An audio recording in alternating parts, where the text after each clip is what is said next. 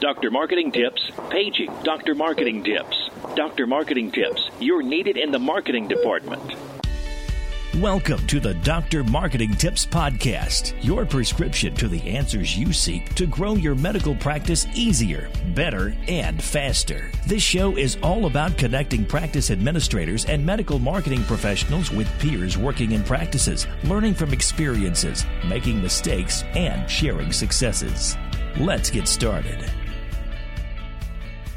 Hello, and welcome to the Dr. Marketing Tips podcast. I'm Corey, one of your hosts, and with me today is a very special guest to talk about wages, labor laws in your practice, Ashley Schachter, an associate attorney at Baker Hostetler. Ashley, thanks for joining us today. Thank you so much, Corey. Happy to be here. Well, we're excited to have you. So, Ashley focuses her practice on labor and employment law, representing clients on a wide scope of labor and employment law issues, including employment litigation before administrative agencies in state and federal courts. So, for today's episode, we're going to run through some questions submitted by listeners regarding wages and labor laws. Ashley, are you ready to dive in? Yeah, let's get started. Awesome. So, first question uh, what are some of the trends that you're kind of seeing nationwide uh, and then also in the state of Florida when it comes to wages and labor laws? Yeah, so um, kind of a two part answer, I guess. Um, first, there's trends that we're seeing as far as the legislation out there, and then trends as far as litigation, what kind of lawsuits are actually getting filed. Um, so, as far as new legislation, um, we're definitely seeing a trend towards, and I'm sure you know our listeners may have seen this in the media, um, the $15 minimum wage, increasing minimum wage throughout the country. Um, you know, the federal minimum wage has been stagnant for a really long time, so we're seeing a lot of states and even localities, cities, counties that are enacting ordinances that are generally gradually, you know, hiking the minimum wage on an annual basis, heading towards that $15 mark. So um, that's definitely a trend we're seeing and something that we're counseling a lot of our employer clients through. Another one that we're starting to see is something called predictive work week scheduling laws. So what that is is um, laws. Typically, they're local. Um, that would require an employer to give an employee a good faith estimate of what their schedule is going to be upon hire. And then there are um, requirements that the employer pay what is called predictive pay if they do things like canceling a shift or cutting hours. You know, any of our listeners that may have ever worked in retail or restaurants may be well familiar with the idea that companies will see that you know the dining room is empty or it's a slow day and they'll cut hours kind of um, off the cuff and that can certainly have an impact on workers as far as their take home income.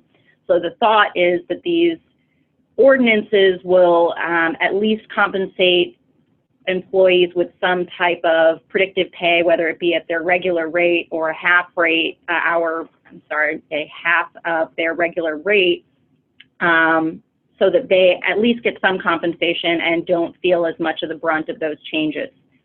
Uh, so those are probably two of the bigger changes that we're seeing on a wage and hour side.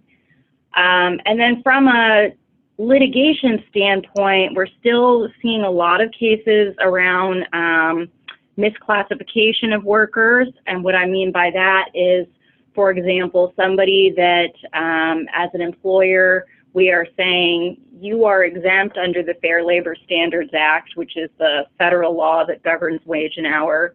And because you're exempt, you're not entitled to things like overtime. Um, if you get that wrong and the person is not really exempt and they don't meet the tests that are imposed under the law for the type of duties that they have to be doing or the salary, minimum salary that they have to be paid, then the employee can bring a lawsuit to recover things like any unpaid overtime for hours worked over 40.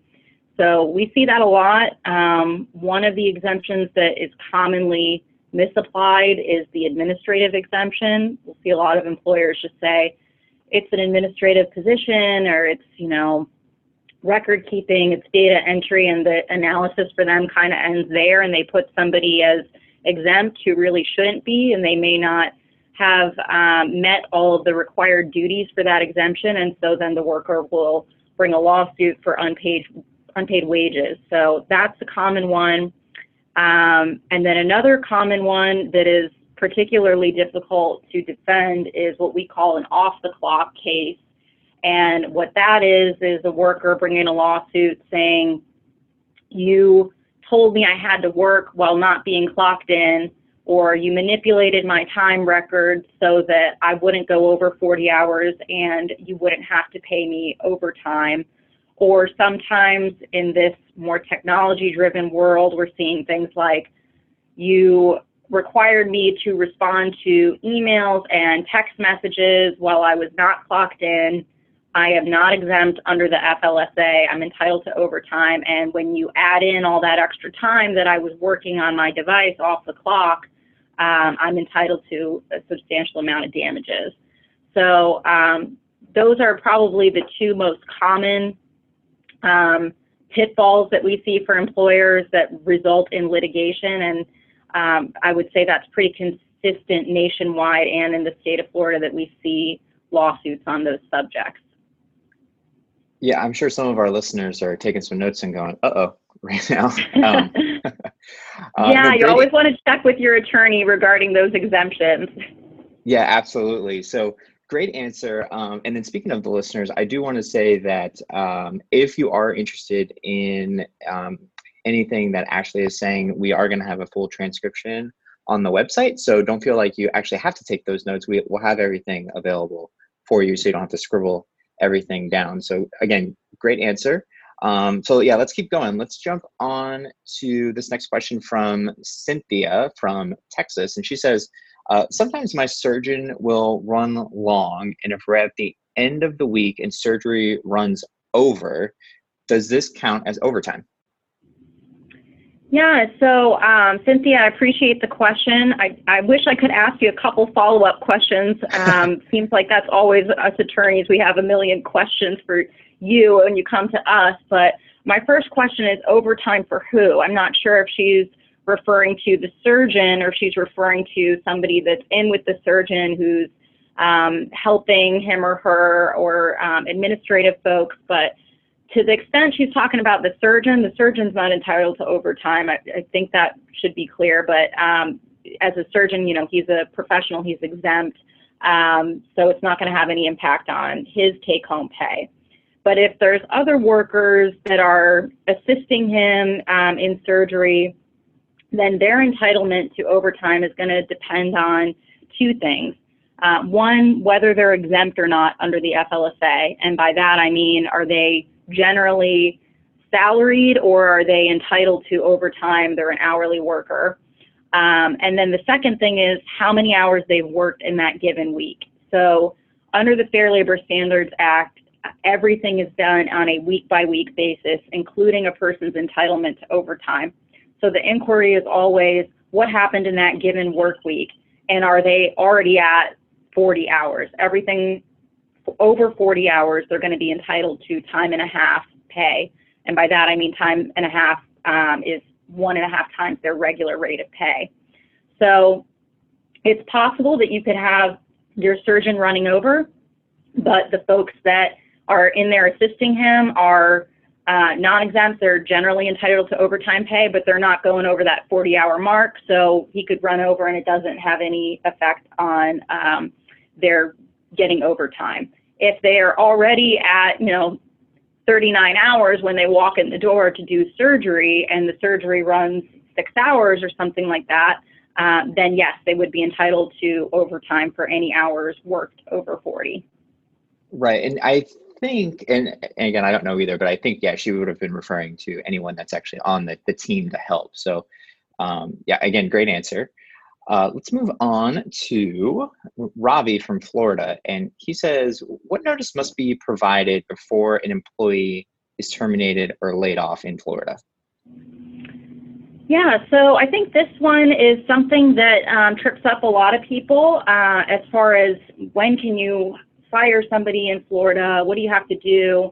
I think there's sometimes a misconception that in every state there's only a certain number of things that people can be terminated for. And so the general rule, unless there's contrary state legislation, and Florida follows the general rule, is that all employment is at will unless there's an employment contract. And so at will employment means that the employee can quit the job at any time with or without notice for any reason. And it also means that the employer can terminate the employee at any time with or without notice for any reason. One little asterisk there, so long as it's not an unlawful reason. So you can't terminate somebody because of their, you know, sex or their religion or their, um, you know, national origin, any of those protected categories. But as long as it's not something like that, you can terminate um, at will for any reason in Florida. Um, that being said, I would say that when you are terminating someone, you want to follow some sort of consistent practice as far as um, notice. There may be some scenarios. In general, I tell my clients you want to reserve the right to terminate immediately if it the, the situation warrants it. So, you know, if somebody is being violent or they're found to be stealing or they're engaged in some sort of really egregious behavior, you want to reserve the right, even if you generally do a progressive discipline um, to terminate immediately. And you can put that in a handbook if you have one. Um, but in general, if it is something where notice would be appropriate, you know, try to give the same amount of notice to all of your employees as best you can. And that's kind of a recurring theme that may come up in other answers too is whenever we have a practice of what we do um, as an employer, we want to try to be consistent.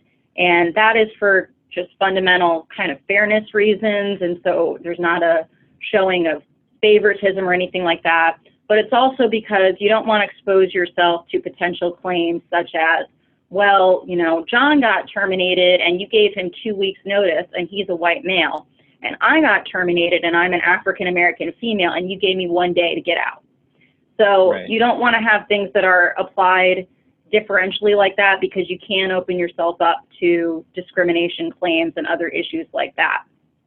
Um, but technically, the answer is in Florida, there's no specific requirement for what kind of notice you give. If you, it doesn't have to be in writing, it can be in person, it doesn't have to be any specific set amount of time or anything like that. So you can determine what practice works best for your business and just try to apply it consistently um, unless, as I mentioned, there's some sort of uh, pressing reason why we've got to immediately terminate or something like that.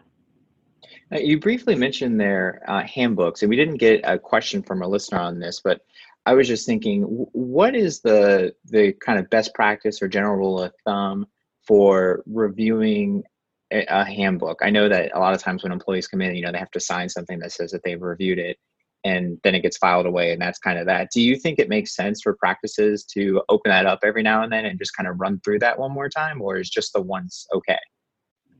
Um, with the employees or as far as revising it year to year? With the employees themselves.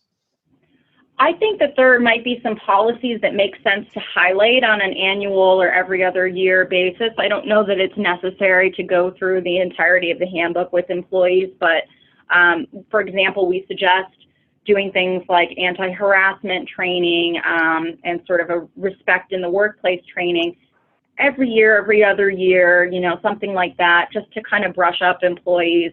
And when you do that, you can have them sign something that indicates that they attended that training and that can be placed in their file, which is helpful if there's ever a lawsuit or anything like that. You can show that we've made a good faith attempt to educate our employees on those issues.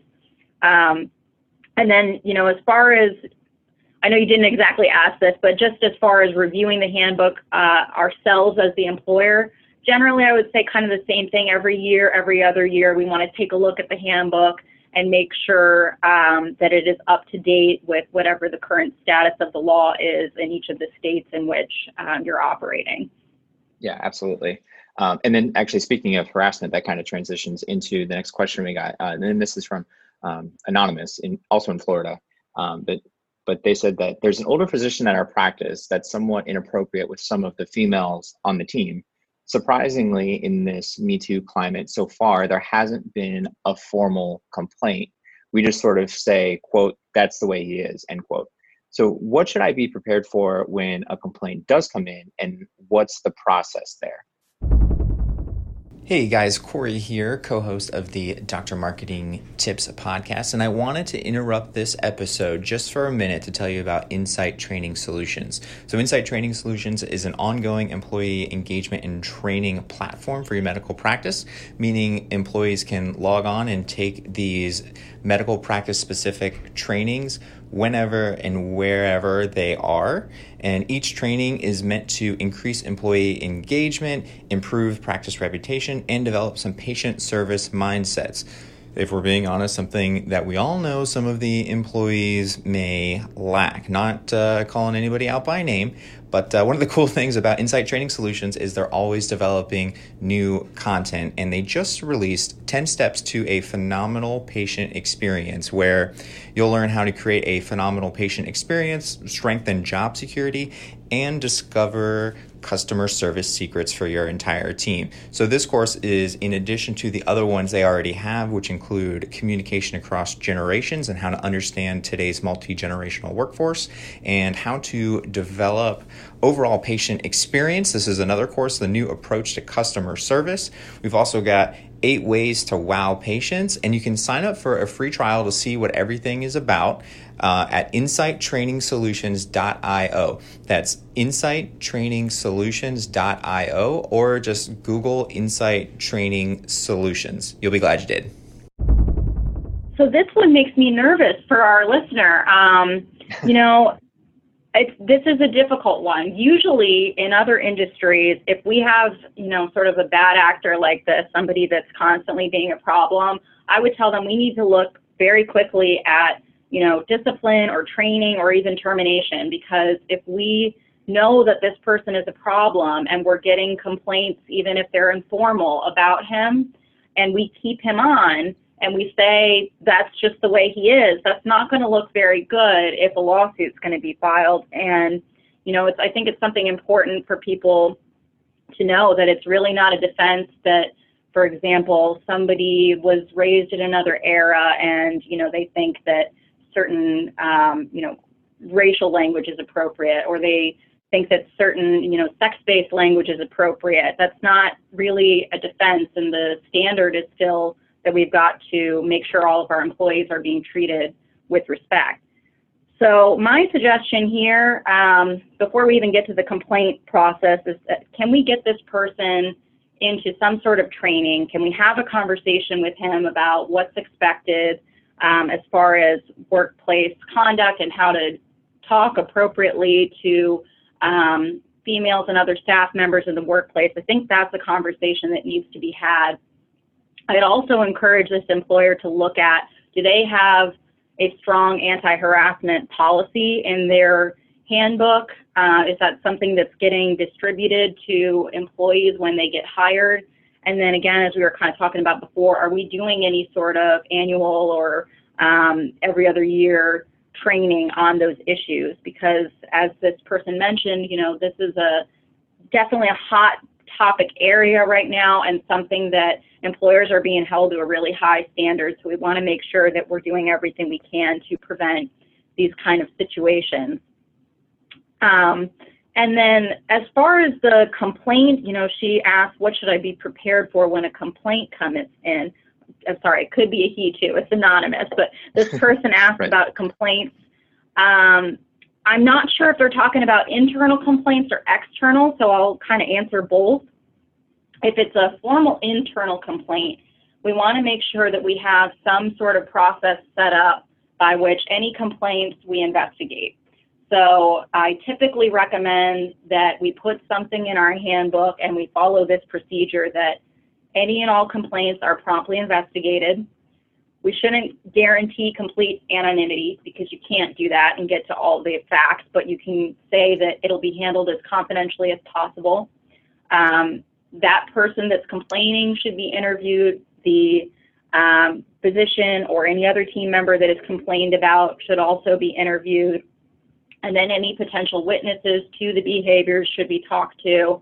And then at the end of that investigation, ideally you want to let um, the complaining party and the accused party know what was the conclusion of the investigation.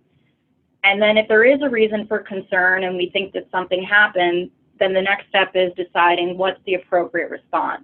And that could be anything from a, depending on the severity of the behavior, a written warning um, and training, all the way up to termination if it's found to be sufficiently serious. So that's kind of the process that we recommend for internal complaints. Um, and then another thing that trips up a lot of employers is what happens if somebody comes to me and says, I have a complaint, but I don't want to make it a formal complaint yet. I'm just sort of informally venting about this person. Our suggestion is a best practice is you've got to report that up to HR as a receiving supervisor, and you should encourage that person to report it to HR themselves because if we don't address these problems, you know, they can really just fester, and um, we want to avoid that at all costs. So that's the internal side. And then as far as external, if the person is bringing a sexual harassment complaint, before they can get to a court, they have to go through what's called the administrative exhaustion process. So what that employee would do is they have to file what's called a charge of discrimination with the EEOC, that's the federal agency that enforces these laws, or the Florida state equivalent, which is the Florida Commission on Human Relations. And one of those agencies will investigate the complaint. That usually respond, I'm sorry, that usually involves the complaining party putting their complaint in writing, then as the employer, we would have an opportunity to respond with what's called a position statement, laying out, you know, what we dispute in their complaint, adding any other helpful facts. And then there's typically some opportunity for the parties to provide supporting documents. Um, but one thing that a lot of employees and employers alike don't realize is that process can take a very long time. So those agencies are really backlogged, and I'm seeing charges that will sit at particularly the EEOC for you know eight, ten months, up to two years. I've seen, so it can be wow. a long time, and it can can really drag out. Um, so that is another reason why it's helpful if, for example, we did an investigation to have some documentation about that because by the time it gets to litigation, a couple years could have gone by. And if we don't have somebody's notes on what happened and the results of the investigation and kind of who said what, or maybe some witness statements, as you can imagine, it can get really difficult to um, de- determine exactly what happened if we're talking two or three years ago. So right. that's the Absolutely. first part of the external, and then the second part would be a lawsuit. So I hope that helps.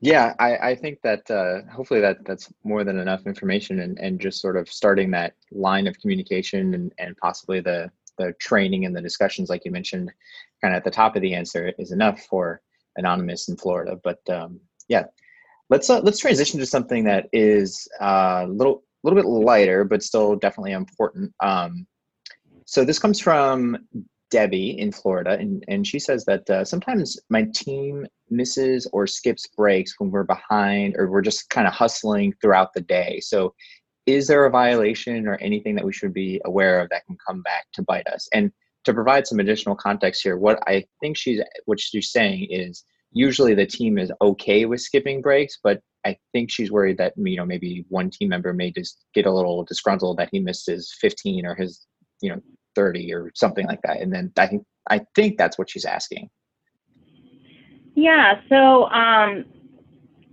one thing to be aware of is that it, there isn't a Florida or federal law that requires us to give meal or coffee breaks to employees if they are over 18. I'm assuming most of our listeners are not going to have workers under 18. Right. Um, so if they're under 18, you've got to give them a 30 minute break for every four hours but that probably is not a requirement that many of our listeners are going to be dealing with. I just mentioned that as sort of the asterisk. Um, so there isn't technically a requirement that we provide breaks. Um, I think potentially there's sort of a morale issue if we are promising, for example, an hour lunch break and people are continually unable to take that. Um, so that's something we want to be careful with there. And are we appropriately staffed so that people can get breaks throughout the day and stay efficient, stay fed, you know, and um, to have a good working environment. So I think that's sort of a practical and a morale consideration that we want to just be wary of. Um, and then the other thing that I would note is if we do provide short breaks, so like five to 20 minutes, um, that are sort of like a coffee break or back in the day, as they say, might have been a smoke break, things like that, although the employee can do whatever they want with it. Those do need to be paid. Um, so the Department of Labor, that's kind of their stance on the short breaks, 20 minutes or less. They should be paid. They're supposed to be breaks that, you know, just kind of allow the employee to decompress for a moment and ultimately increase efficiency in the workplace. So that's sort of the thought behind why um, they should be paid. Um, meal breaks, a bona fide meal break, that's usually going to be something 30 minutes or more. Um, the person should not be interrupted. That should be they should be clocked out for that if they are a non-exempt worker. Um, but in general, there's not a you know rule or a law that they are running afoul of by especially voluntarily skipping breaks. There just might be a morale issue if people are um, feeling like they can't take a break when they've been promised breaks. Right. Yeah. Absolutely. Um, let's transition to uh, let's see, we've got Marie here from Georgia, and she said, How often should we change rate of pay? I thought this was an interesting question. She said, We do it annually, but others are doing it more or less often. And what's kind of the trend in the industry? And, and I assume, again, that she's asking this because you know it's pretty difficult to attract and retain employees and, and i think she's wondering if other people are changing the rate of pay um, more often to help keep employees? So, um, in general, there's no legal requirement as far right. as you know when those raises or things like that have to happen. Most companies across industries I see do it annually, um, like merit raises and things like that. Um, as far as other companies changing it, I'm not aware of any trend of you know, companies in the medical industry doing more than an annual raise just to sort of bolster their ability to recruit, but they may do an annual raise that is higher um, than it might have been in the past to try to, you know, get them to market, so to speak. Um, so I think that's just going to depend on, you know, what what does the market pay? And I see Marie's in Georgia for a specific position in Georgia, and do we want to, you know, bump up to go to market? Um, and for that, I'd probably need some more specifics because I'm not sure exactly what position she's talking about or you know what market they're in. But as far as just how often to give a raise, I would say a year is very typical across all industries, and I haven't seen a trend of going to semi-annually or anything like that to um, attract workers. Okay.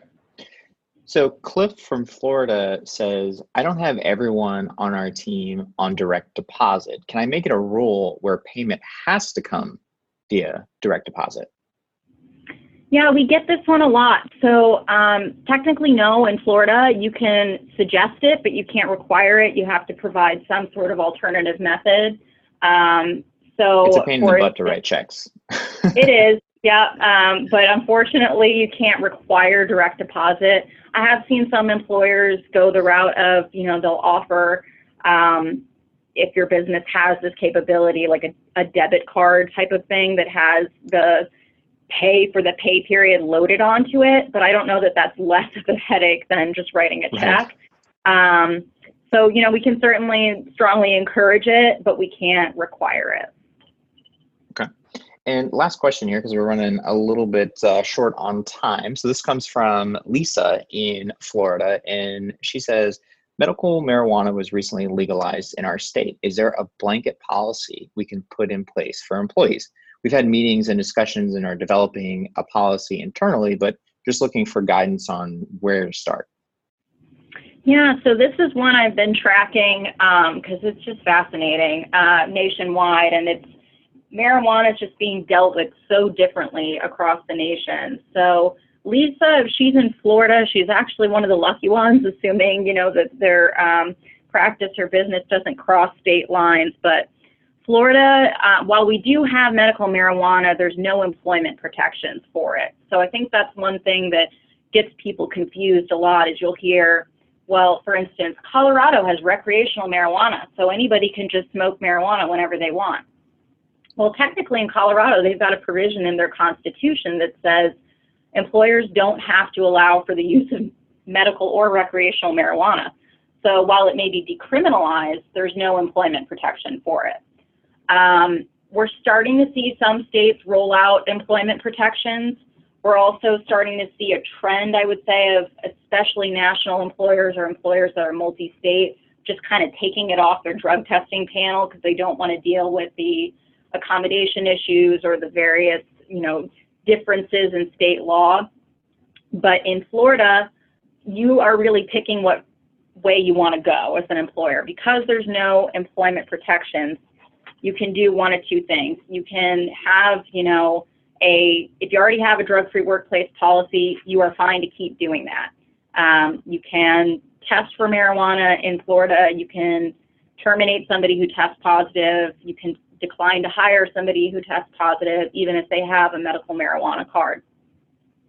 Um, the other thing that you can do is you can um, decide that you're basically going to treat it like alcohol and not ask questions about it unless that unless an employee is exhibiting behaviors that show that they're you know intoxicated on the job or they're under the influence they can't get their work done those types of things um, so those are kind of the two most prominent approaches that I have seen is either we're going away from being a totally drug-free workplace and just sort of treating marijuana and alcohol very similarly, or we are a drug-free workplace um, and we're going to stick with that, and you're allowed to do that in Florida.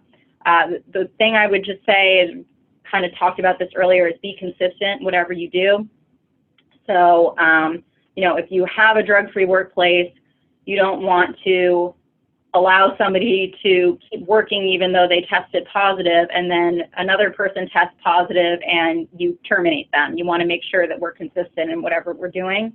Um, but you do have some leeway in Florida to choose the approach that works best for your business. Thinking about things like, you know, safety concerns. Obviously, if we're in the medical field, there's a level of precision that's required and expected for that. So um, you may be in a position where leaning towards drug free just makes more sense for your business, and you're allowed to do that in Florida. Awesome. Well, uh, again, thank you, Ashley, for being here thank you to the listeners for submitting awesome questions. And sorry we didn't get to touch on all of them, but I think we did learn a lot from the time that we we did have. And um, Ashley, if our listeners want to connect with you, how should they go about doing that?